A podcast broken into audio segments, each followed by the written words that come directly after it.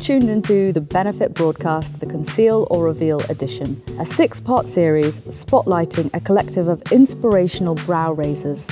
We'll be opening up the conversation to reveal perspectives on topics that many choose to conceal and embracing self expression, acceptance, and celebration, whatever that sounds like.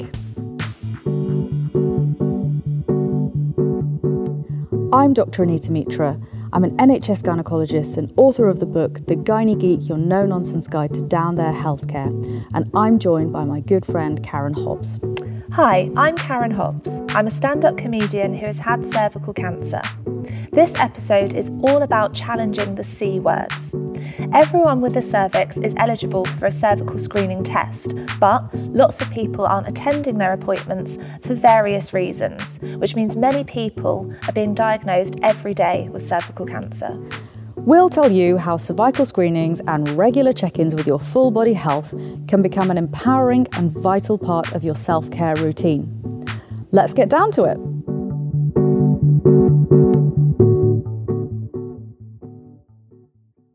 First, we're going to throw it back and talk about our early experiences of learning about cervical cancer. Anita, my darling, did you know what cervical cancer was before your first cervical screening test? Honestly, Probably not. I remember getting the invitation for my first cervical screening and actually being really excited. Um, it's get, not an invitation to a party, but well, yeah. it felt like it to me. Okay, so you normally get your first invitation just before your 25th birthday, and so I remember being really excited and thinking, "Yep, definitely have to book it in." I rang the GP surgery straight away, but I don't actually think I really understood exactly what it was about. Bearing in mind that I was at medical school at this time, so I would say I probably had a bit more knowledge than the general population, and that's actually one of the reasons why I am always so keen to talk about cervical cancer and cervical screening, because even as somebody with a higher level of education than the general population, I didn't really understand exactly what it was. I will let you into a secret. I've done quite a bit of reading since then, so I do know what it is now. I'm glad as a gynecologist you know what cervical screening is and cervical cancer. That makes me a tiny bit relieved. But did you think like you were getting a test for cervical cancer? Because I think a lot of people see that invite and think, I'm going to be tested for a disease, but that's not the case at all, is it? Yeah, definitely. And I think that when you open the envelope, it must be quite overwhelming because there's lots of words there that are written that we don't really understand. We don't get taught about this. And I don't think people school. are necessarily expecting to get the letter. Definitely. It just turns up and they think, why am I being invited for this? What's going on? Absolutely. Yeah. So I went to the test and then got the result. And then I think after that, then that's when I started understanding a little bit more about what it was about. And I think it's really important to reinforce to everybody who's listening that actually it's not a test for cancer, mm. it's actually a test to try and prevent cancer. Okay, let's go back to basics. So, there are five gynecological cancers womb, ovarian, cervical, vulval, and vaginal. Very good. Thank you so much. But cervical is the only one that has a screening programme. So, if someone's watching or listening to this and they know nothing about cervical health, they've never even been for their first test yet, let's go right back. What can they expect? What's it testing for? What happens? Tell me everything. Okay, so I think that's a really good question because often when we don't know about something, it makes it much more scary. Mm. So when you get your letter, you'll be asked to call or contact your GP surgery and make an appointment. And on that day, what you do is you go, and I recommend you wear something nice and comfy. So you'll be asked a couple of questions to start with. First of all, when was your last period and what contraception are you using? So I would say write these down because on the spot it's always really hmm. difficult to remember, isn't it? And also, I don't know why, but contraceptives always have names that you just can't pronounce. So maybe take a picture and then you can just show it to whoever's taking your test. Then you'll be given time to undress. So you need to take your underwear off and then you'll be given something to cover yourself with, okay? And then you'll need to lie down and we'll show you how to position yourself. Normally what we do is ask you to bend your knees up with your feet as close to your bottom as you can. So you're lying on the bed? Yes, yeah. absolutely and you have your feet together and then you let your knees flop apart, okay? And this is a good position to take a smear test because what it does is it actually slightly tilts your cervix forward and makes it a little bit easier for the person who is doing the test. And then what we do is we gently insert a speculum. So they're usually made of plastic, not those cold, nasty, horrible metal ones that you might see in mm. movies. So plastic speculum. And that allows us to have a look inside the vagina because the cervix is right at the top. Okay. So cervix is at the top of the vagina. Absolutely. Yes. Yeah. So what we're going to do is when we can see it through the speculum, we are going to use a very flexible plastic brush to sweep it around on the cervix and that is the sample that we need to take. And it's not like a bristly brush, is it? It's not this scratchy thing. No, so obviously it does have bristles hmm. because it is a brush, but it's not something that's, That's really the definition of a brush, Anita. It has bristles. So yeah, it needs to basically exfoliate some of the cells off the cervix because that's what we need for the sample. So what we do is we then take the speculum out and then while we're putting the sample into the special bottle that we sent to the lab in, we'll give you time to get changed. And we'll give you some tissue because there might be a bit of jelly left and then yeah, take your time, put your clothes on. I know it's always really hard when you're kind of flustering and mm. kind of like, oh my gosh, they're, they're waiting for me, I need to get ready. But isn't it weird how obviously, you know, somebody is examining your cervix and putting something inside your vagina, they'll see your vulva, but I still tuck my knickers into my shoe when I get undressed. But why? They're seeing everything. Everyone does it, so Yeah. it's absolutely fine. I don't mind if I see your pants. Yeah. But yeah, just put them wherever you feel comfortable and then they'll be there when you're finished. And the sample that's taken with the non bristly brush that still has bristles, because that is the definition of a brush we've learnt, um, what actually happens to the sample? So you've put the sample in a pot. What now? How does that go from that to me getting a results letter? Mm-hmm. So the sample goes to the lab, and the first thing that we do is test it for something called HPV. So that's the human papillomavirus. That is the virus that causes the cells to become abnormal and turn into a cancer. Okay. And if we find that HPV is present, now that doesn't mean that you have cancer, but what it then means is that we need to examine the cells. Okay, so that's why we use the exfoliating bristly, non bristly brush. and we will look at these cells under the microscope to see if they look abnormal. Okay, and again, not looking to see if you have cancer, but seeing if they are abnormal in a way that means that in the future they could turn into a cancer. So this is way before cancer even develops, isn't it? It's kind of right at the very beginning to catch the virus or if the virus is there, abnormal cells potentially before they develop into anything. Yeah, absolutely. And that's the whole point of a screening test. So I think it's really important to be clear that a screening test is a test for somebody who's in the general population who doesn't have any symptoms, who isn't unwell, to see if they may be high risk of getting a disease in the future. And the reason why cervical cancer is so ideal for a screening test is because it has this very long phase of being in a precancerous, potentially treatable form before it actually turns into cancer.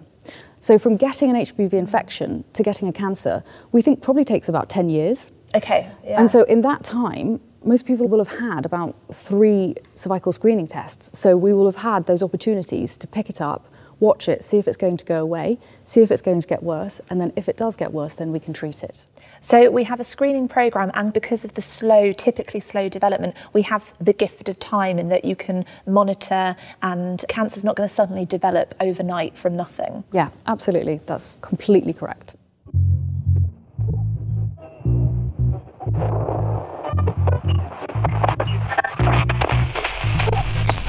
All right, it's time to check in with all of you and see what you've been saying on social media. Should we see if we've got a message? Oh, yep. The person has asked, I'm having my first smear test and I'm so nervous I want to cancel it. What can I expect? Will they scrape my skin? Will I bleed? Very good question. Oh, it's so scary when you don't know what's going to happen, isn't it? It's fear of the unknown a lot of the time, I think. Definitely. And I just want to say it's so normal to feel nervous. I don't think anybody really like struts into their smear test and thinks, Well, it sounded like you were really bloody excited for yours, but yes, everyone apart from Anita. Yeah, I think I'm the exception, not the rule. I think we've kind of covered a little bit of what to expect. So, will we scrape your skin? No. So, it used to be called a smear test because of the fact that we actually used to use like a wooden spatula. It reminds me a little bit of like a lollipop stick. Okay. First, it was the bristly brush. Now you're telling me about a wooden spatula. So, no- and I get a whisk up there. No wooden spatulas, okay, but that's why it used to be called a smear test. So we did used to scrape, but now we don't. We use the non-bristly bristly brush. and exfoliate gently. Mm. So, no, we're not going to scrape your skin, but some people might actually bleed afterwards. Mm. And this is something that's personally happened to me. And lots of people come out and think, oh my gosh, I'm bleeding. So it's a sign that something really awful is wrong, something That the test has disturbed something up there yeah. that's sinister. Yeah, Absolutely. that's not.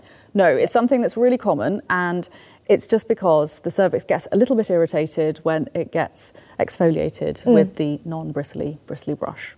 So it's a bit of disturbance that yeah. can cause irritation, a bit of bleeding, but if you bleed after your cervical screening appointment, do not panic. Absolutely. And I think it's really important as well to remember that this is your appointment, it's your body, and you are in control. Take your time and ask questions. It's, it's all up to you. Go as slow as you need. And also, just want to say that there's actually no obligation to actually have the test done. Mm. If you go there and you think, actually, no, I've asked a few more questions, I really don't feel comfortable today, then that's absolutely mm. fine, mm. and you can have it yeah. booked on another day instead. So the next question says, What support is there if I get a scary result from my smear?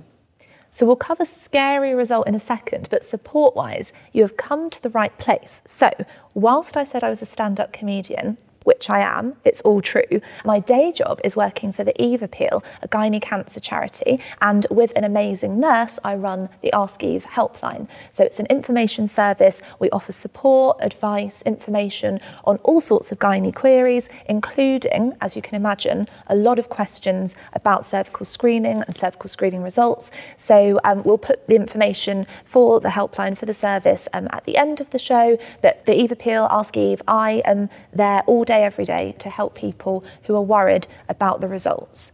So, speaking of worrying results, what is a worrying result? What is an abnormal result? What does that mean? So, if you have HPV on the sample, but the cells are normal, nothing needs to be done for another year. Okay, so we're going to give one year to see if that HPV is going to go away on its own, because at the moment it hasn't caused the cells to become abnormal. If you have HPV and there are some abnormal cells, then we'll ask you to come to the hospital and meet one of the doctors or one of the nurses who specialises in something called colposcopy. So, colposcopy is an appointment where we look directly at the cervix to see if we can see any abnormal areas. So it's an examination. It doesn't mean that we're going to chop anything out. Mm-hmm. I just want to stress that so much, okay? We may take little biopsies, and sometimes we may see something that looks very abnormal and we want to remove it, but we will explain everything to you during that appointment. And being invited for a colposcopy does not automatically mean you have cervical cancer. Correct. Okay, my turn to ask a question. Should I be worried about the type of HPV I've been diagnosed with? Okay, so this is a very good question. So there are a couple of ways that we can classify the type of HPV. So we talk about high and low risk types of HPV. So just to give you a little bit of perspective, there's about 200 different types of HPV, mm-hmm. and we are interested in a specific group called high risk HPV. And there's about 12 different kinds, and we call them high risk because we mean they are high risk of causing abnormalities on the cervix. We can get low risk types as well, and these can cause warts, but this is not what we're looking for on the smear test. We're just looking for high risk types. So cervical screening hasn't got anything to do with low risk genital wart type HPV stuff? No, it doesn't.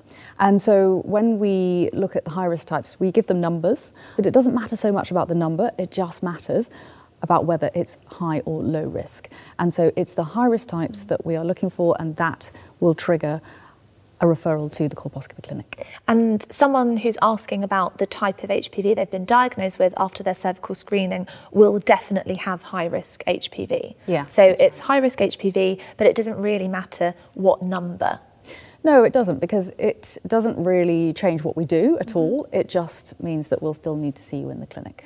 Okay, so how can I feel safe during my colposcopy because I'm recovering from trauma? So this is a really important point that you brought up, and it's really important that we acknowledge there are reasons why people might feel more scared, nervous, apprehensive, or just you know really feel you absolutely can't do it. Mm. And certainly, I've had lots of patients who, for example, have experienced birth trauma or have been sexually assaulted. There's lots of different things. So, first of all, just tell us what you feel comfortable with. You don't have to tell us the whole story, but if you want to, that's absolutely fine. Mm. Because it does help us to get a, an idea of what you might be going through and why you might be finding it hard. You can take someone with you. Okay, you can take a friend, you can take a family member, you can also have another member of staff in the room, so we'll always offer you a chaperone. So that would be another nurse or doctor who would come into the room during the examination to so be it's less of a one-on-one situation yeah, if you absolutely. need it to be. Yeah, yeah, mm. absolutely. So whatever you want to feel comfortable. I've al- also had people who've played music, for example. Do you know just something to make the atmosphere a bit less A bit less medical in a way, I guess. Completely. Yeah. yeah, definitely. But I do know that lots of people do need some extra support. And like we said earlier, you're in control. The patient having the test, the procedure is in control, and you're not going to be angry at them as a gynecologist if they get to colposcopy and perhaps they're a survivor of sexual assault, cannot go through with the appointment then and there. Absolutely. I'm never ever going to force anybody to do anything that they don't want to do. And you can say stop at any point. Okay, I have two more quick questions for you, if if I may. Go if I may it. ask. Okay, so what happens if I get my period before my smear? So ideally, we don't want you to have your smear test when you're on your period. Why not? So it can slightly interfere with the results. So ideally, we prefer it when you're not bleeding. So it might be necessary to reschedule it. Can you still see the cervix? Can still see the cervix, that's no problem. Mm. But it's just that if there's lots of blood in the sample, sometimes it can interfere with the result. Fine. And last question Does a cervical screening test check for anything else? No, unfortunately not. So lots of people think that it checks your fertility, your risk of any other gynecological cancers, checks for STIs. Unfortunately, it doesn't do any of those things. It just looks for abnormalities on the cervix. You can still have, for example, STI tests done on the same day, but you would need to specifically ask for them. So, a cervical screening test just checks for high risk HPV and abnormal cells. That's it. That is it.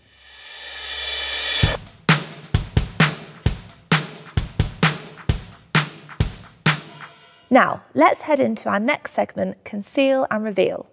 Here, we want to talk about things that we might have found difficult or hard to express in the past, and also shed some light on some different topics today.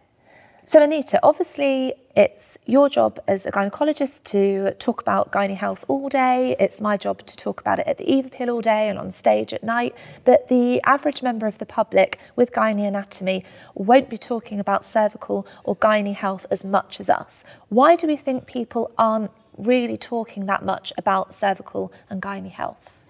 Well, I think it's just quite an awkward topic because we don't grow up saying the word vagina, vulva, cervix, all of these things. And I remember a few years ago when I first started, you know, really talking about gynecological health. I go to have dinner with friends and then I would happen to say the word vagina and they're all like, oh, mm. she's done it again. But now I feel like it's a bit more acceptable and I feel like we are getting there. But mm. yes, I think that there is just a lot of taboo with talking about it because of the words and also because we all think that it's related to something sexual hmm. or that we've done something wrong or There's a kind of like dirty attachment to it, and that's a real shame, isn't it? Yeah, absolutely, because these are just anatomical words. It's all part of our body, it's part of our health. You wouldn't have a problem with saying, you know what, I've hurt my finger today, mm-hmm. but you might have a problem saying, I went for my cervical screening. And so we want people to feel more comfortable to talk about that, and that's one of the reasons why we're having this conversation. I think it's also really important to say that you don't have to have swallowed an anatomy textbook before you go and speak to a healthcare professional. I'm happy for people to use whatever kind of vocabulary they want, whatever words they feel comfortable describing something. But it is important to be able to describe where something is a problem or what's going on. But also, if you don't have those words, it's okay. You can just say, Could I please show you? Mm-hmm. That's another way you can Yeah. get around it. Yeah, that's such a good idea. Can I show you? But if you can learn the language, the right terms, that's really helpful. I think so. Before anything went wrong with me down there, I would say down there. I used to remember saying to my mum and dad, my front bottom. I just didn't have the right language. And I would, you know, pre cancer in the years BC, before cancer. Um, you know, I would squirm at the words vagina. Like, I didn't know the term vulva. I would refer to my vulva pre cancer as my vagina. And I think loads of people do that. You just say, oh, my vagina. It's not your vagina. Here is a top tip. The vulva is on the outside, so it's the external genitals. The vagina is on the inside. It's got the word in, in it, vag inner. And if you're not laughing, you're learning. Excellent. Thanks for that, Karen.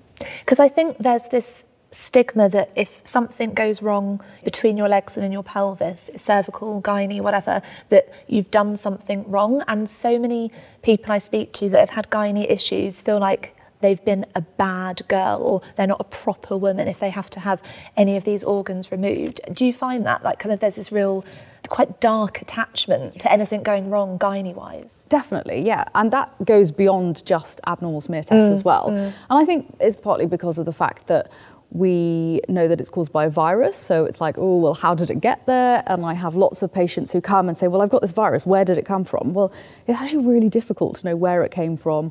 This virus is all over the place. Mm. It doesn't necessarily have to have come from someone else. It can be something that you have on your own skin, and sex is what gets it to the mm. cervix. I think it's also really important to point out that you can still get HPV even if you are in a long term relationship. You've been with someone for, say, 20 years, you can still get a new HPV infection. You can get it if you have sex with somebody who is of the same gender or even from having sex with yourself, because actually the virus is everywhere and sex just is what gets it to the cervix. Mm. So I think there's that side of it. And also because it's just sort of unspoken about people come to me and say, well, I don't know anybody who's had an abnormal smear test result. Well, actually, I always tell them, go and speak to your friends. I'm sure there's someone who has. And they all say, no, no, no, no, definitely not. So, like, how common is an abnormal screening result, how many people will, will, have one? So if 20 people go for their smear test, one person will get an abnormal result. Okay. So that's about 5%. Mm. So if you think about your circle of friends, I'm pretty sure that there's somebody else who has. And when you speak to somebody else who's had an abnormal result, often that can make you feel better about the situation because you mm. don't feel as alone. Yeah, I think especially when we're talking and adding sex into the equation, there's a lot of self blame because, yes, HPV is passed on through sexual contact, but the amount of sex you've had doesn't correlate with how likely you are to get cervical cancer. Yeah, and I think that's also the reason why in certain communities and cultures we have such a problem with getting people to go for their smear test mm. because they think maybe it doesn't apply to them or it's very shameful to be seen to be going for a smear test. You know, lots of different sort of misconceptions about the test and, and what an abnormal result actually means. We've concealed. Now we're going to reveal. I want to talk about some stuff and shed light on things that it's difficult to talk about. There will be people listening and watching that want to ask these questions but don't have anyone to talk to. So I want to be like the gorgeous sisters that everyone wishes they had. So we spoke earlier about what happens, you get HPV result, you wait a year, go for colposcopy, etc. But getting that bit of paper that says something is the matter, whatever that is, mm-hmm how do you process that how because that's so much to go through to go from one day just having a test to having something be the matter with your cervix and waiting to find out how do you deal with that well, I think this is why we need to get more people talking about this kind mm. of thing because I think if you can then talk to your family or friends about it, then, as they say, a problem shared is a problem halved. The Eve Appeal is a really great place to go for help and information and support, and also, of course, the NHS website. Now, if you have to come to colposcopy, there's always a number on the letter that you'll be sent. So if you want to call up and ask any questions, then that's a really good place to also go. And how soon after that test at the GP surgery do I get my results? And if I need to come and see you in colposcopy, how soon after those results? Will I come and see you? What's the timeline? So it varies a little bit around the country, but generally speaking, you'll get your results in a couple of weeks. I remember my most recent smear test, the results came back so quickly. I was like, oh my gosh, there must be something yes, wrong. The letter drops and you think, what's going on? Absolutely, yeah. but it was normal, so that's good. So do you do your own smear test? No, I do not do my own smear test. Self-service checkout. no, I don't. But it would no. it would be more convenient. But no, yes. I don't. Fine. Um, so I did go and have another healthcare professional do my yeah. test for me, and yeah, the result came back really quickly. But it might be a couple of weeks, so the timing doesn't really necessarily depend on what the result is going to be. So don't panic if you get your result three days later. Exactly. Yeah. But we'll generally need to see you in a couple of weeks in the colposcopy clinic. Now, a small proportion of people might need to be seen a little bit more urgently, and if that's the case, then we'll get you in and we'll see you and we'll explain everything. But we'll see you in the clinic, and this is where we're going to do our examination to have a direct look at the cervix and see if we can actually definitely see anything that is abnormal. Because remember, the screening is just a test to see if you're higher risk than the general population of having a disease, and the colposcopy is where we do the diagnostic test to tell you exactly what is going on.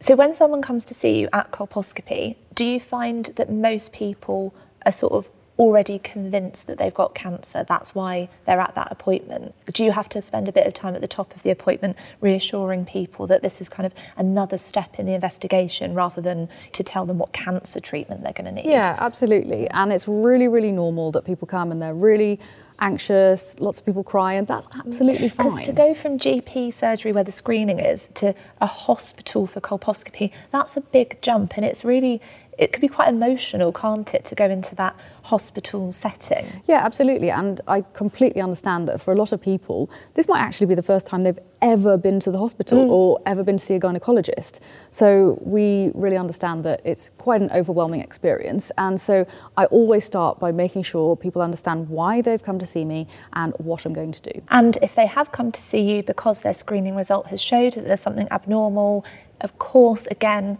they've done nothing wrong, they're not a bad person, they've not had too much sex or anything like that just because they've got an abnormal result. They're one in 20 and they're not alone and then they can ask you questions. Yes, absolutely. Yeah. So always ask questions. So I've asked you about going from cervical screening and needing a colposcopy after your cervical screening result, but Will people come to a colposcopy clinic for other reasons? Will there be a different pathway other than, oh, I had an abnormal screening result and now I'm in colposcopy?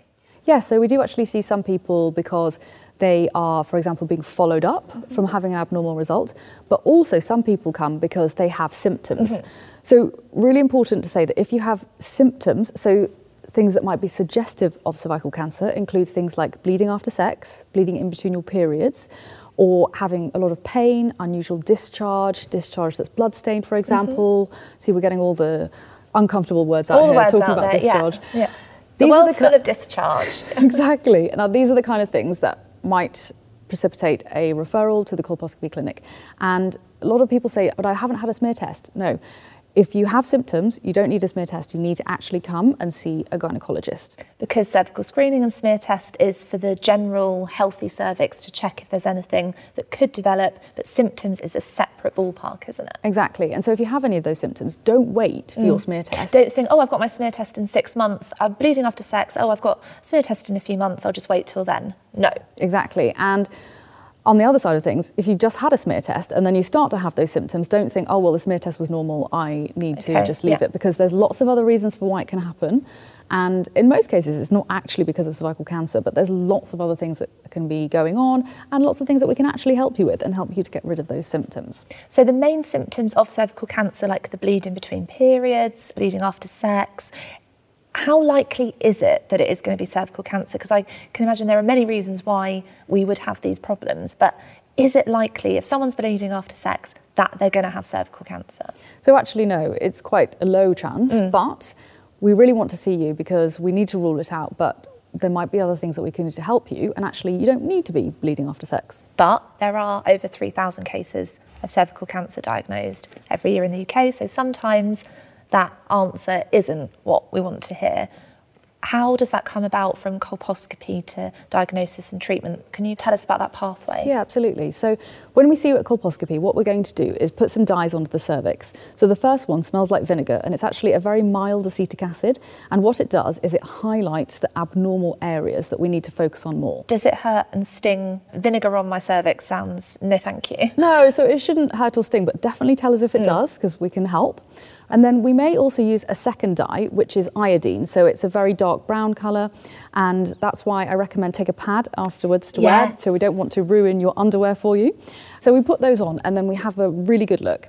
And so we're not putting anything apart from the speculum inside the vagina. All we're doing is looking from outside with a retro type of equipment called it's a colposcope. It is quite old school. It's like a pair of binoculars on a stand. But nothing else goes into the vagina. So no. feeling wise, it's the same as a screening. It's just the speculum into the vag. It's only the okay. speculum, but then what we do is use some cotton wool balls to put the dyes on. And then if we want to take a biopsy, Again, this doesn't mean that there's something really nasty. There's just an area that we want to look at and send it to the lab to get a proper diagnosis. So if we take a biopsy, we're going to tell you beforehand. And what we do is we use a very small little, almost like a pair of tweezers, we take a little pinch of tissue, mm-hmm. okay? And lots of people say, oh, you've already done it? Some people find it uncomfortable, but it's only going to last for a couple of seconds. And then we can send that to the lab and then get the diagnosis and find out exactly how abnormal the cells on the cervix are. Now, lots of people who come to colposcopy with an abnormal result are actually not going to have anything further than that tiny little pinch biopsy done. So, lots of people, we will bring them back, observe them, and then the cells will go back to normal on their own when the body clears the HPV. So, the cells, if they're mild, a little bit abnormal, they can actually, without any interference from you, go back to yeah. normal on their own? Absolutely, because 90% of HPV infections are going to clear within two years. Okay. So that's why we observe it, because we want to see if it's going to go back to normal on its own. Now, if the biopsy that we take or something that we see shows maybe more severe changes, mm. then that's when we would talk to you about doing a treatment. So, this is a procedure to remove the abnormal area from the cervix, and it can be done in clinic under local anaesthetic, so using some very small little injections, and sometimes we might do it in theatre when you're asleep. And so, when we do this, we remove the area, we send it to the lab, and again, it is a way of finding out exactly what's going on. But actually, this is how we prevent cancer because if we remove these severely abnormal cells, then they're not there anymore and they can't turn into a cancer in the future. Because removing the abnormal cells still doesn't mean you have cancer, does it? Absolutely, that's completely correct. So, if you have abnormal cells removed, it's definitely not cancer in most cases. It's actually something called precancer. Now, if we see cancer there, that's when we have to have a slightly different conversation. Mm. So that's when you would come and see somebody who specializes in cervical cancer, so a gynecological oncologist. And this is when we would talk about whether you need any further treatment. And so this can be in the form of the same kind of biopsy that you may have already previously had. For some people, we're able to remove the cervix to take away the cancer. For some people, we may talk about hysterectomy, so removing the entire cervix along with the uterus, a little bit of the top of the vagina, and the tissues on either side. So it very, very much depends on what kind of cancer you have and how much it has spread. And for some people, they may need chemotherapy or radiotherapy. But this is obviously a lot further down mm, the line yeah. and something that we wouldn't be telling you in the colposcopy clinic. Now,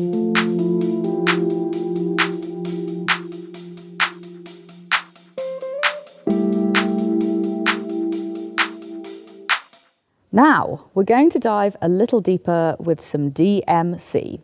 For those of you who aren't familiar with the term, that's short for deep, meaningful chat.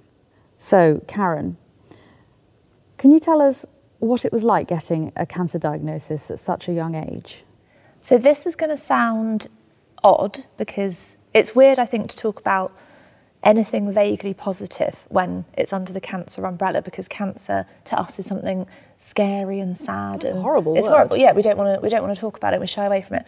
But it was weirdly one of the best things to happen to me because first of all it was caught early. There's no point beating around the bush, pun intended. I was diagnosed early. Why was I diagnosed early? Because when I had symptoms, I went to the doctor quickly. I was referred had a colposcopy. So I was bleeding between periods, not much. I was on the pill. I was back to back in my pill packet because I was on holiday and, you know, I wanted to wear my bikini. And that's absolutely fine to do. That's healthy. That's that fine, out. isn't it? Yes, yeah, fine. So, absolutely. yeah, so you're not angry at me for back to back in my not pill? Not at all. All good.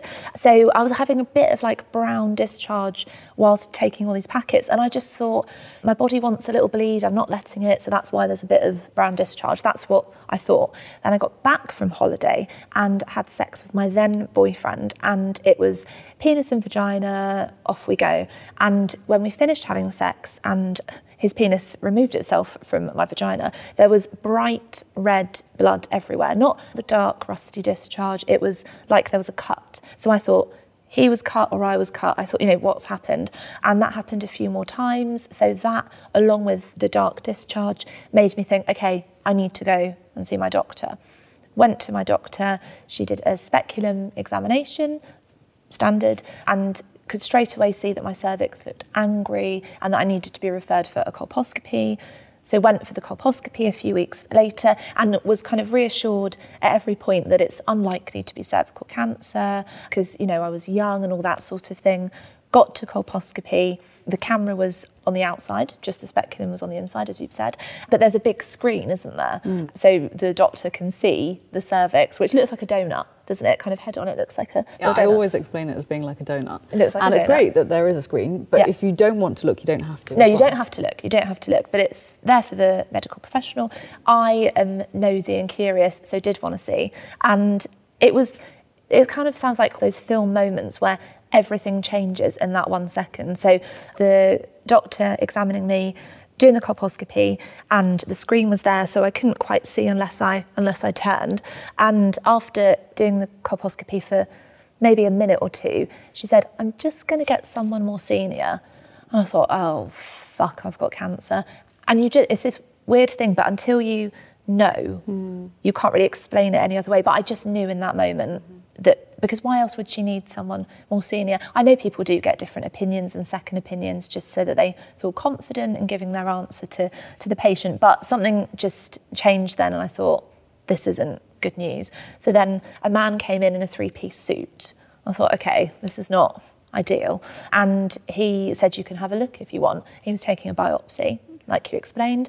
And I looked on the screen, and Anita, you could just see it. There was just the little donut, little donut thing. You could just see this bright lump on the donut. It was just there. So obviously, I saw that, panicked, was getting dressed, was doing the whole like hobbling around with my tights. And I just sat down at this point, really shaky, really kind of disorientated.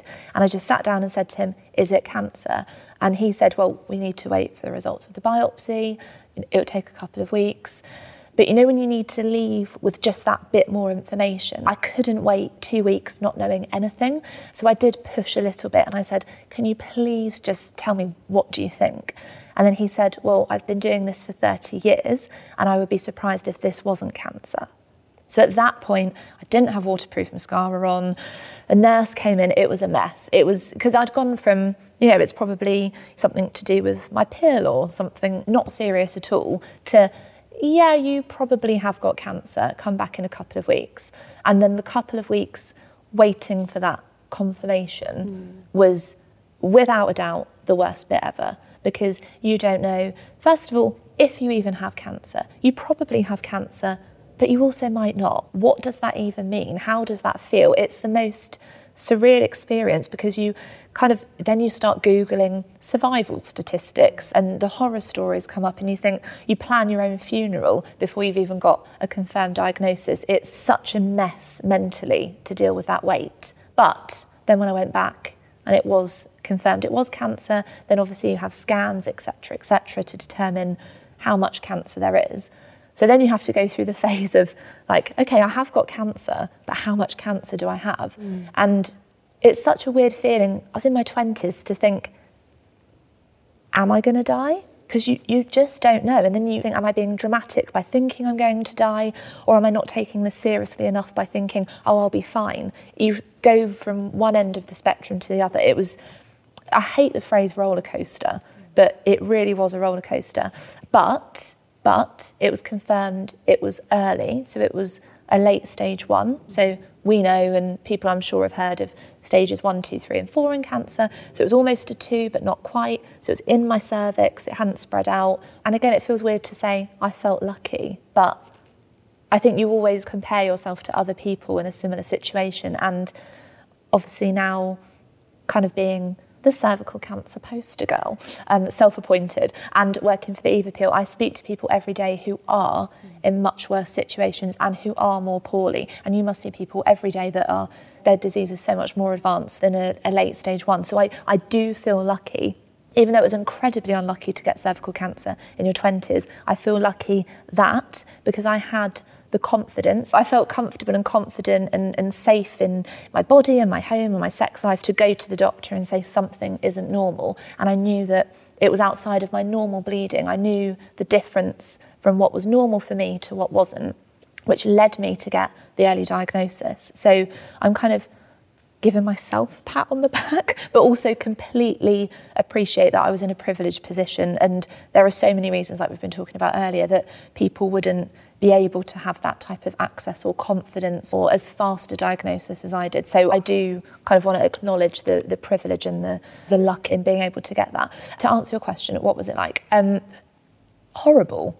It was horrible. The worst bit wasn't the surgery. So I had my cervix and my bit of my vagina, as you mentioned earlier, removed.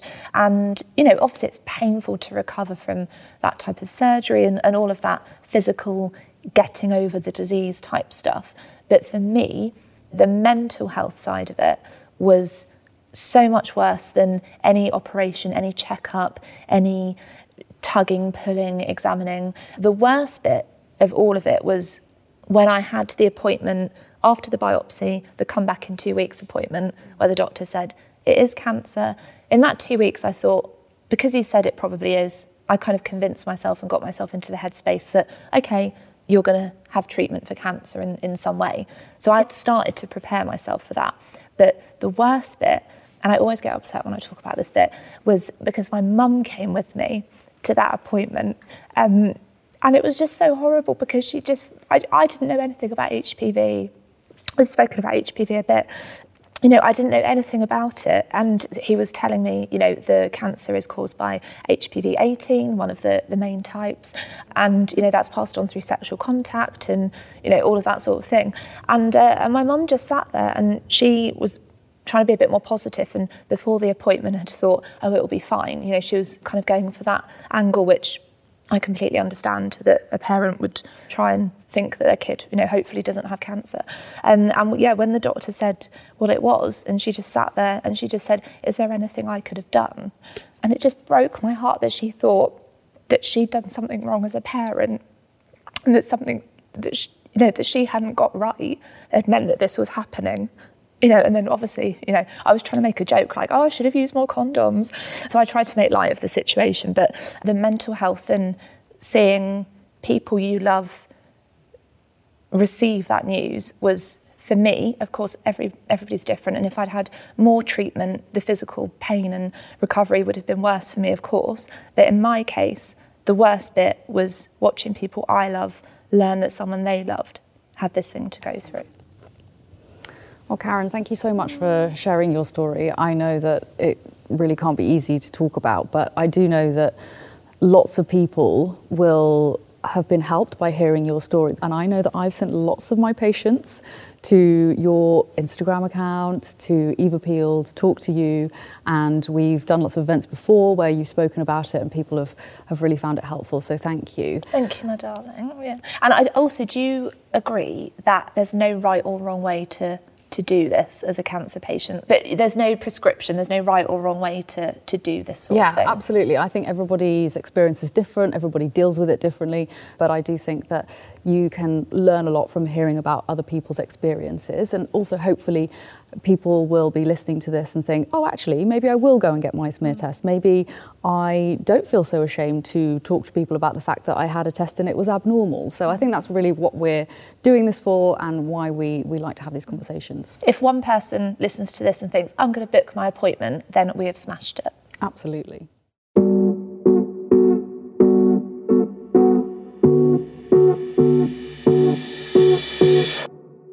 All right, we're going to wrap things up with some bits of advice and top tips for your cervical screening appointment.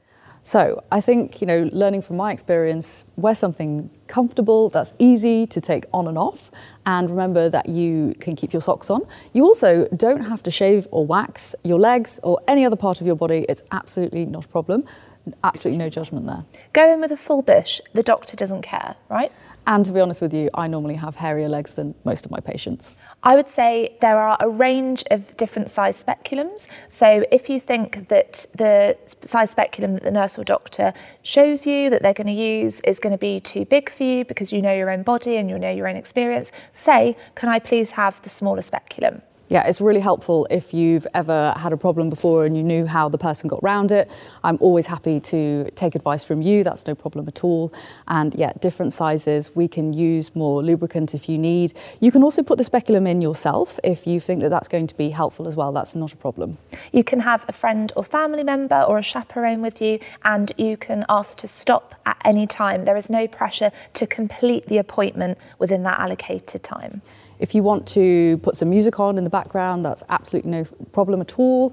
Ask any questions before, during, afterwards. I want you to feel as informed as possible. HPV is really common. So if your result comes back that says you've got high risk HPV, it doesn't mean your partner's cheated on you. It doesn't mean that you've been promiscuous. It doesn't mean you've not looked after yourself. It's really, really common. And also, like Anita said earlier, one in 20 results will be abnormal when it comes to cervical screening. So always remember you're not alone. There are people like the Eve Appeal, your doctor and nurse, me. We're there to help. We're there to talk to you and support you through this. There is also an HPV vaccine that protects you against HPV, but even if you've been vaccinated, you do still need to go for your cervical screening because it doesn't completely protect you 100% against cervical cancer.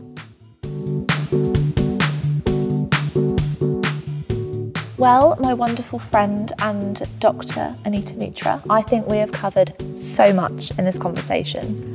Karen Hobbs, we really have. it's been great to talk to you and thank you for sharing your story and all your wonderful knowledge. And thank you so much for listening to the Benefit broadcast, the Conceal or Reveal edition.